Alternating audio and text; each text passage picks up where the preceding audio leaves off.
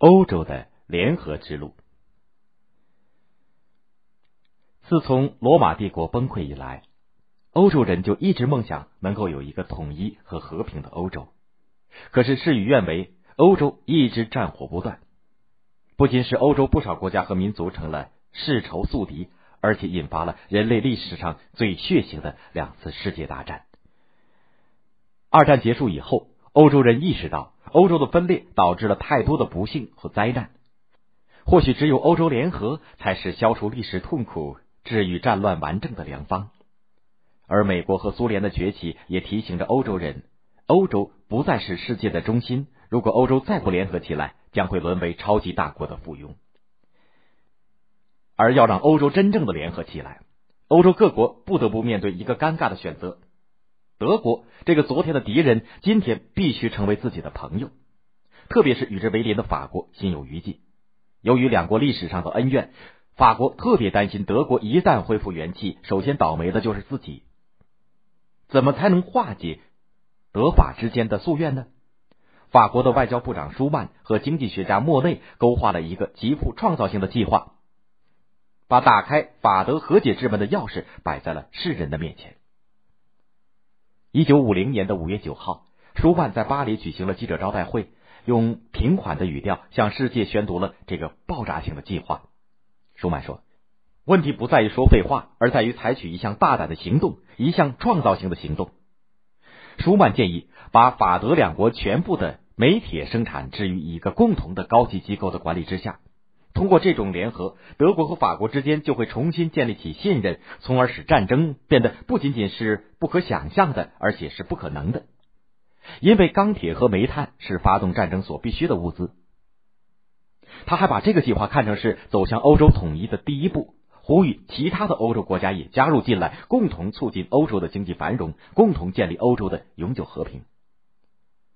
舒曼计划震惊了世界。人们不仅看到了这个构想的伟大之处，而且也看到了欧洲充满希望的未来。法国政府的建议一公布，立刻得到德国方面的肯定性的反应。联邦德国总理阿登纳欣然表示：“我们德国认为，法国的这项建议是个勇敢的创举，是法德关系的一个非常重大的发展。他为今后消除法德之间一切争端创造了一个真正的前提。我们应该珍视法国的建议。”我把实现法国建议看作是我一生最重要的任务。我觉得，如果能够顺利的实现它，便没有虚度一生。法德的和解揭开了欧洲联合的序幕。一九五一年四月十八日，法国、联邦德国、意大利、荷兰、比利时、卢森堡根据舒曼计划，在法国外交部大厅签署了《巴黎公约》，欧洲煤钢共同体宣告诞生，迈出了欧洲联合的第一步。很快，欧洲煤钢共同体取得了卓越的成效，六国惊喜不已，决定把这个成功的经验推广到其他的产品和部门，继续探索欧洲联合的道路，增强和美苏两个超级大国抗衡的实力。经过长期艰苦的谈判，一九五七年三月二十五号，六国在意大利首都罗马签订了《罗马条约》，宣布建立欧洲经济共同体和欧洲原子能共同体。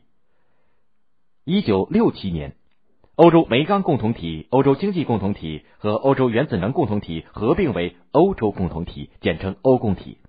从此，欧洲联合更加势不可挡。英国、丹麦、爱尔兰、希腊、西班牙和葡萄牙先后加入欧共体，使欧共体的成员扩大到了十二个。随着经济一体化的深入，成员国在政治领域合作也有了突破性的发展，提出欧洲应该用一个声音说话的口号。人们形象的把欧洲一体化进程比喻成一枚三级火箭，第一级是关税同盟，第二级是经济同盟，第三级是政治同盟。一九九二年，欧共体的十二个成员国的首脑云集在荷兰，签署了一项历史性的欧洲联盟条约，以建立欧洲经济货币联盟和欧洲政治联盟。这是欧洲一体化道路上的一个极为重要的里程碑。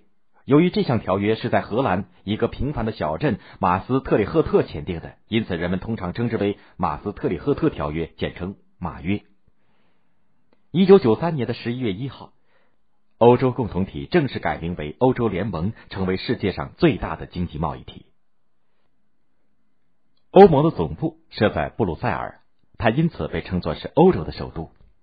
各成员国有统一的护照、汽车驾照，人们可以自由往来。